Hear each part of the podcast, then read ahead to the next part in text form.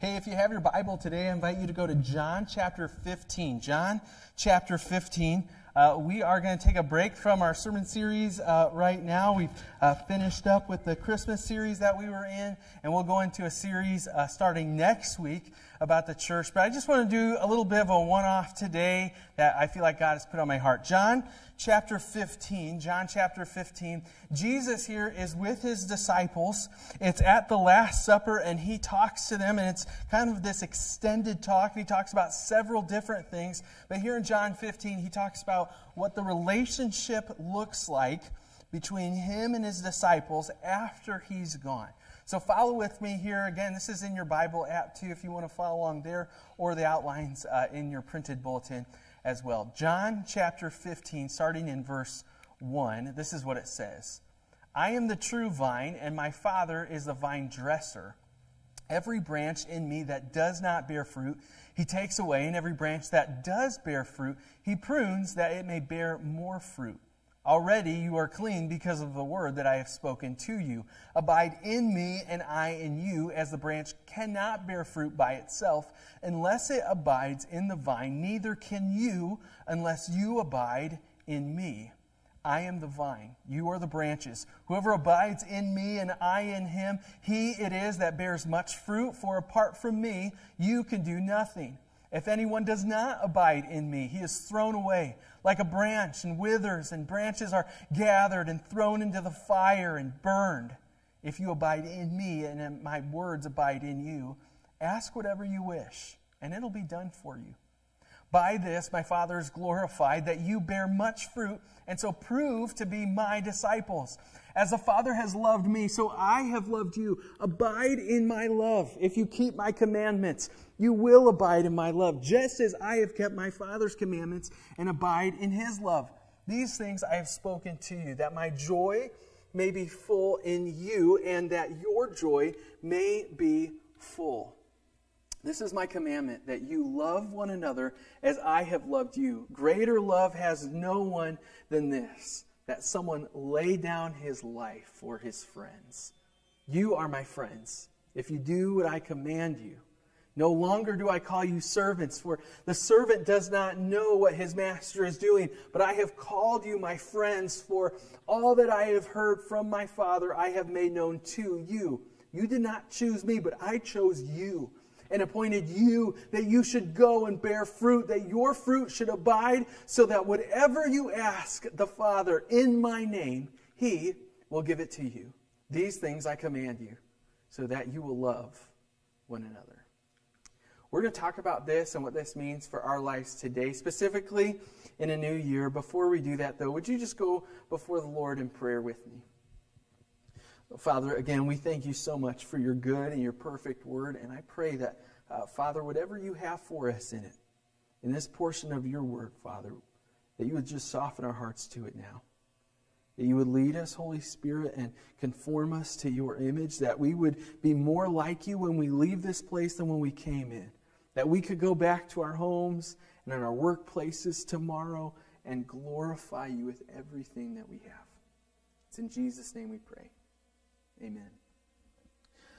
Um, have you ever felt like you've just been spinning your wheels? Uh, maybe in 2022, I know this is 2023, but maybe a year ago, January 1st, 2022, you said, This is the year for you. Uh, you're going to get in shape. You're going to lose the weight. You're going to get the finances under control. Your marriage is going to be perfect. You're going to have a perfect relationship with your kids. You're going to move into a brand new house, and you're going to get a new job. And then it's 23, and you're saying, I did about 1% of that if you're lucky, right? I mean, that's just what we all know the statistics about New Year's resolutions.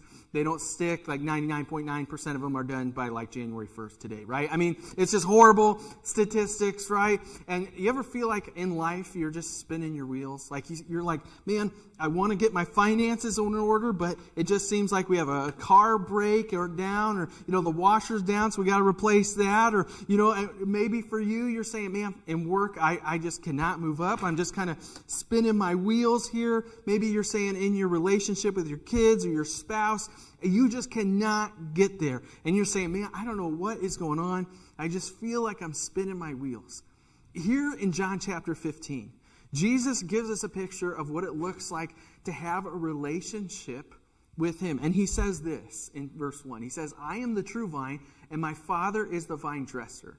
Now, when people back then would have heard that, this specific word for vine in Greek that Jesus is saying, it's a grapevine. People would have understood this and said, okay, I get what Jesus is saying. Here's a grapevine. I am not a grape farmer. Uh, I don't know. Can you grow them in Indiana? Is anyone a farmer or a, a, a gardener? I'm getting maybes. Okay, I don't know. I don't know either. Uh, here's what I have find out uh, found out from a little bit of research. Grape farming ain't easy. Okay, it takes a long time. It's a long-term game, right? Like you got to grow these things, and there's vines, and you got to build certain things so that they can grow up things, and it apparently is very difficult. It takes uh, a lot of active management behind it. Uh, you have to have very specific conditions to grow these things. And so, Jesus, when he's saying this, they would have understood this, though, because in the Mediterranean climate, they would have been able to grow uh, grapes pretty easily, but it's still active work. It's still hard work to grow these things. The other thing that they would have understood about this is that grapes are delicious, right? Anybody love grapes? I, as a kid, for some whatever reason, I'll just eat bowls and bowls of grapes when I was a kid. I, I love them. They're basically like candy, right? I mean, it's like the size of candy, and you don't even have to unwrap it, like the fun size. You ever like after Halloween? Okay, sometimes I eat my kids' Halloween candy. Okay, I, I know it is what it is. After Halloween, sometimes you just eat the candy. I, parents out there are laughing right now. You all do it, okay? But you eat the fun size, and then it's just so easy. Whoop, open up another one. Oh, open up another one, right? With grapes, there's not even the wrapper. You could, it's just, it's pick it off the vine and you just go for it, right? They're, they're, they're great. And back then, they don't have like the refined sugar like we have today, right? I mean, this is really their version of like candy that they have. This is, I mean, this is choice fruit, right? I mean, think about like the old uh, Egyptian pharaohs, right? The picture that you get like old old movies and stuff, right? They got like the palm branches they're waving to fan them. They've got like a, a guy like dropping grapes into their mouth, right? I mean, this is the choice fruit. And Jesus is saying, hey, as my disciples, as my disciples, this is the picture I want to give you because you are going to bear the best fruit out there. You're going to bear this amazing fruit, but it's a very specific way that you're going to go about this. And if you feel like you're just spinning your wheels today and you're feeling like, man, this is another year. It's another year, and I guess we'll make the resolutions and probably not keep them like everybody else, but it, you know, it is what it is. If you feel like you're spinning your wheels today, I want you to ask yourself a few questions from what Jesus says here. I've got seven questions specifically out of what Jesus says here, this picture that he gives us of him being the vine and us being the branches and bearing fruit through him, getting our nutrients through him, getting the photosynthesis or whatever it is. I'm not a botanist or biologist, but however that works, it's that connection that he has with us, and that's the way that we go out and we bear fruit. I want to ask yourself seven questions before you move on if you feel like you're spinning your wheel wheels here.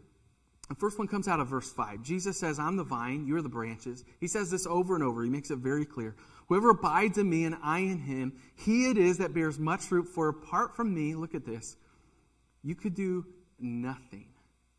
Now, that doesn't mean that you can't go out and do a job and you can't go out and earn some money and get a car and get a house, right? Like, we all know people who don't follow the Lord and they can accomplish some things. But what Jesus is saying here is you can't accomplish anything of eternal value without me. Because everything of non eternal value is going to cease with this world, right? It's going to rot away. You can get the best car, you get the best house. Eventually, that thing's going to get bulldozed. Eventually, that thing's going to go into a junkyard. And Jesus says, Yeah, but there are certain things that last, but without me, you cannot do those things that last. First question that I think we should ask ourselves is How is my relationship with God? Because Jesus says, Apart from me, you can do nothing. Ask yourself, how is my relationship with the Lord? Have I been spending time in prayer? Have I been spending time in His Word? Jesus says here that you have already been made clean because of the Word that I have spoken to you. He puts a very high emphasis on His Word. And as Christians, as people who are following Jesus, we should also be in His Word, that we should be constantly following after Him. Jesus says this in Luke 10 27 You shall love the Lord your God with some of your Sunday mornings No, that's not what he says. With all your heart, with all your soul, with all your strength, with all your mind, and your neighbor as yourself. James 4 8 puts it like this Draw near to God, and he'll draw near to you. 1 Thessalonians chapter 5 says, Rejoice always, pray without ceasing, give thanks in all circumstances, for this is the will of God in Christ Jesus for you. Do you get this picture of what Scripture paints for us? That we have this tight connection with the Lord. In fact, John 17, 3, Jesus says this. He says, This is eternal life. This is a verse that we looked at in our last sermon series, too. But he says, This is eternal life, that you know the only true God and Jesus Christ, whom you, whom you have sent. This is eternal life. It's not just waiting for heaven someday. Eternal life is here and now, and it means knowing Jesus. It means knowing God. It's having this relationship with Him. Let's go back to John chapter 15. Jesus says this If you keep my commandments, you will abide in my love, just as I have kept my Father's commandments and abide in His love. After you ask yourself, okay, how's my relationship with God? I want you to ask yourself this Have I been keeping God's commands? Is there any active sin in my life? Because sin will constantly separate us from the Lord. It will separate us, and that's why we need Jesus' sacrifice to connect us. But that involves going to Him constantly and building up that relationship.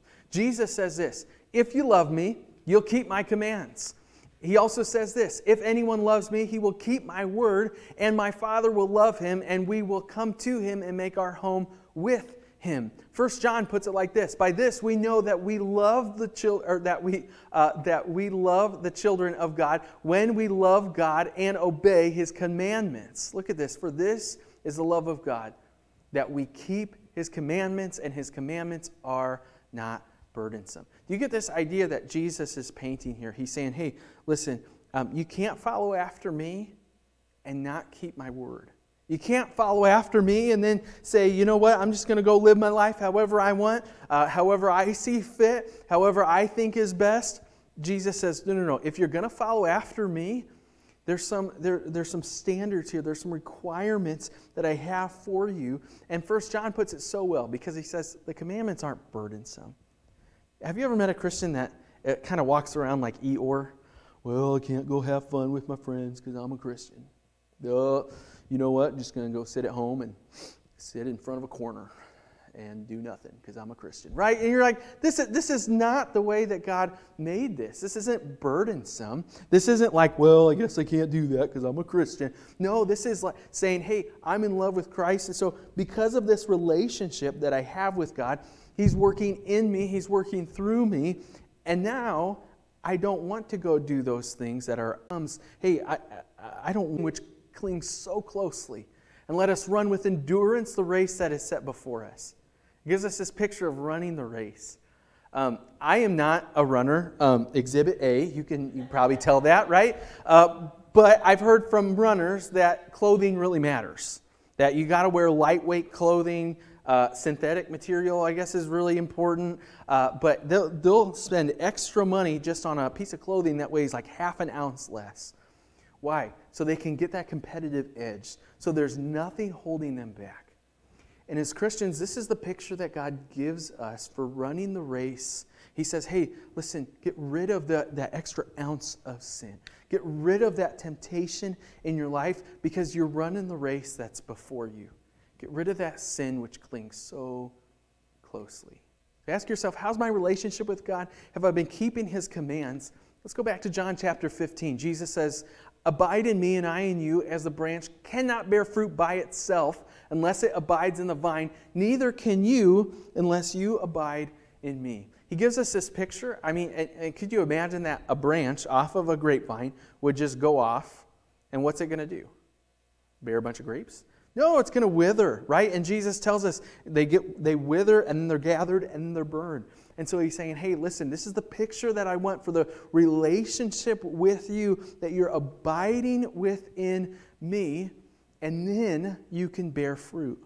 In other words, nobody's going to plant this grapevine for the leaves. Nobody's going to plant it for the wood that it can produce. Nobody's going to plant it because it looks overly nice, right? There's other plants that you can plant that would do that. You're going to plant a grapevine Why? To get grapes, right? Like there's a purpose behind this. And Jesus says, hey, listen, if you want to bear fruit, that's the whole purpose behind this plant. If you want to bear fruit, you got to stick with me. And there's a purpose behind this. I want to ask you, I want you to ask yourself a question. What's my purpose behind what I'm doing? What's my purpose? Because oftentimes, uh, when we ask ourselves that, we can find that, man, my purpose was about these leaves, God's purpose is about this fruit. God's purpose is maybe different than my purpose. And so we need to do what Romans chapter 12 says. I appeal to you, therefore, brothers, by the mercies of God, to present your bodies as living sacrifices, holy and acceptable to God, which is your spiritual worship we can have a lot of plans and we can have man i, I want to do this and i want to go there and i want to have uh, this piece of equipment this boat or this fun toy and I, i'm going to go do this with it and listen but we got to seek after what god wants for us. Proverbs 19 21 says many are the plans in the mind of man but it is the purpose of the lord that will stand. You see this picture that god is giving to us that we are purpose driven here that we are doing what he wants us to do, as he says in Matthew 6:33. But seek first the kingdom of God and his righteousness, and all these things will be added to you. Here's the good thing about it, too. Psalm 138 tells us this The Lord will fulfill his purpose for me. Your steadfast love, O Lord, endures forever. Do not forsake the work of your hands. The job that he started, the purpose that he started within you, he's not finished with yet. And he's faithful to finish that purpose. You may be feeling like, man, today I'm just spinning my wheels and nothing is working the way that I want it to work.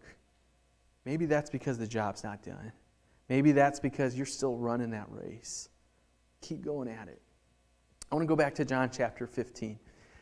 It says this Jesus says, If anyone does not abide in me, he is thrown away like a branch and withers, and the branches are gathered and thrown into the fire and burned. But if you abide in me and my words abide in you, ask whatever you wish and it'll be done for you. Okay, so he gives us two different examples of branches, right? One that abides within him and one that is, well, withering, gathered, and burned. I want you to ask yourself this. If you continue living your life the way that you live your life, in other words, the trajectory of your life, what does that look like? Ask yourself, what is the trajectory of my life? Am I the branch that eventually is going to be disconnected from the vine, withered up, gathered, and burned? Or am I the branch that is abiding in the vine, and now I get to bear fruit, the choicest fruit, the best fruit out there? And if you're wondering to yourself, like, okay, what does that actually look like? What does that look like for a Christian to bear fruit?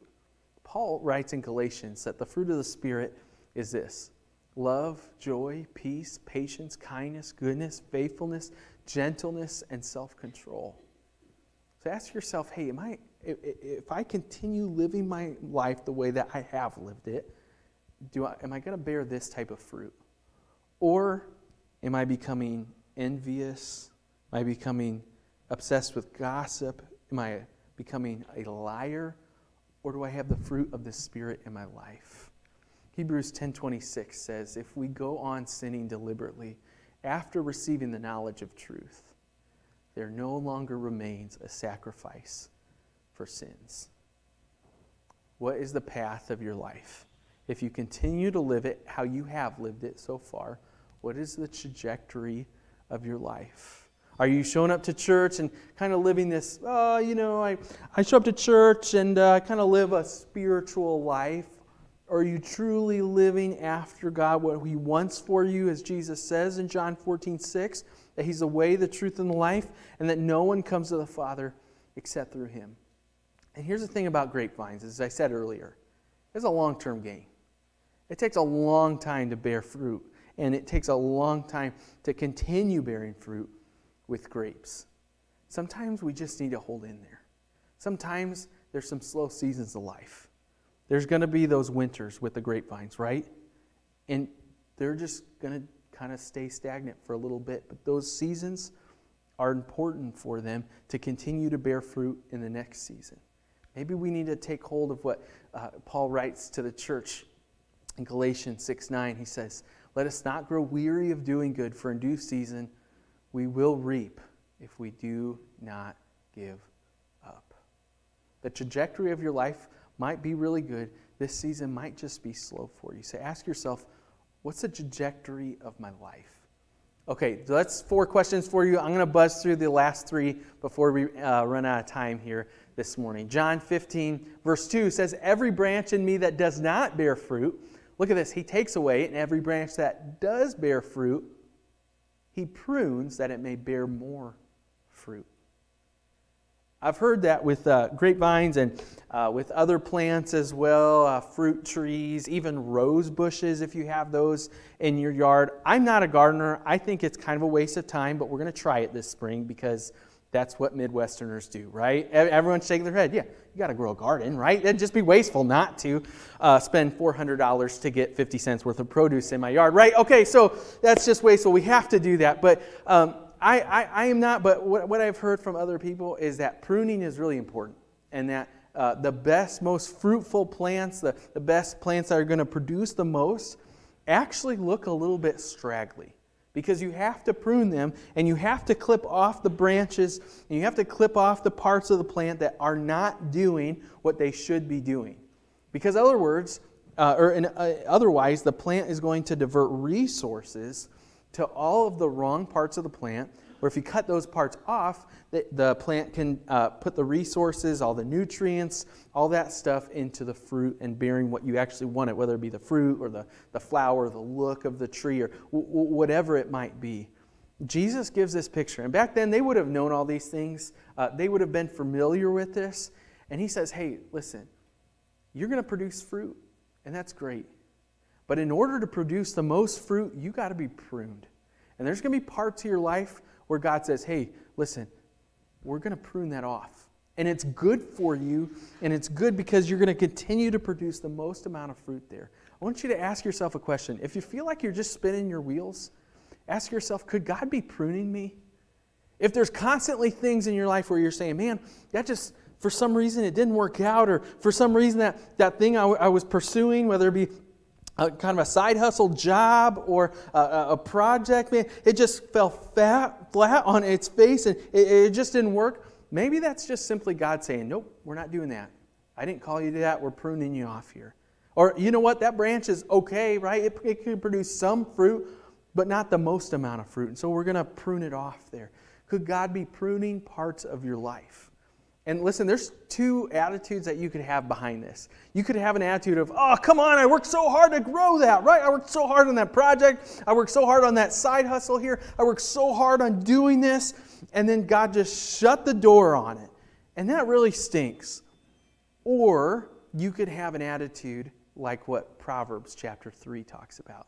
It says, My son, do not despise the Lord's discipline or be weary of his reproof for the Lord reproves him who he loves, as a father, uh, sorry, as a father the son in whom he delights. If God delights on, in you, this means this He's going to discipline you and He's going to prune you.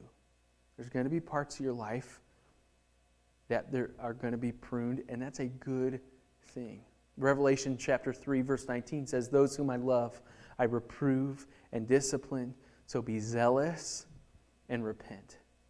Hebrews chapter 12 puts discipline like this For the moment, all discipline seems painful rather than pleasant, but later it yields the peaceful fruit of righteousness to those who have been trained by it. Ask yourself simply this Is God pruning part of my life? Two more things I want to point out to you. In verse 11 in John chapter 15, Jesus says, These things I have spoken to you that my joy may be full in you and that your joy may be full. So he paints this picture of, okay, you're, you're remaining in me, and so you're going to bear fruit, and then comes the fullness of joy. I want you to ask yourself a simple question What is my source of joy?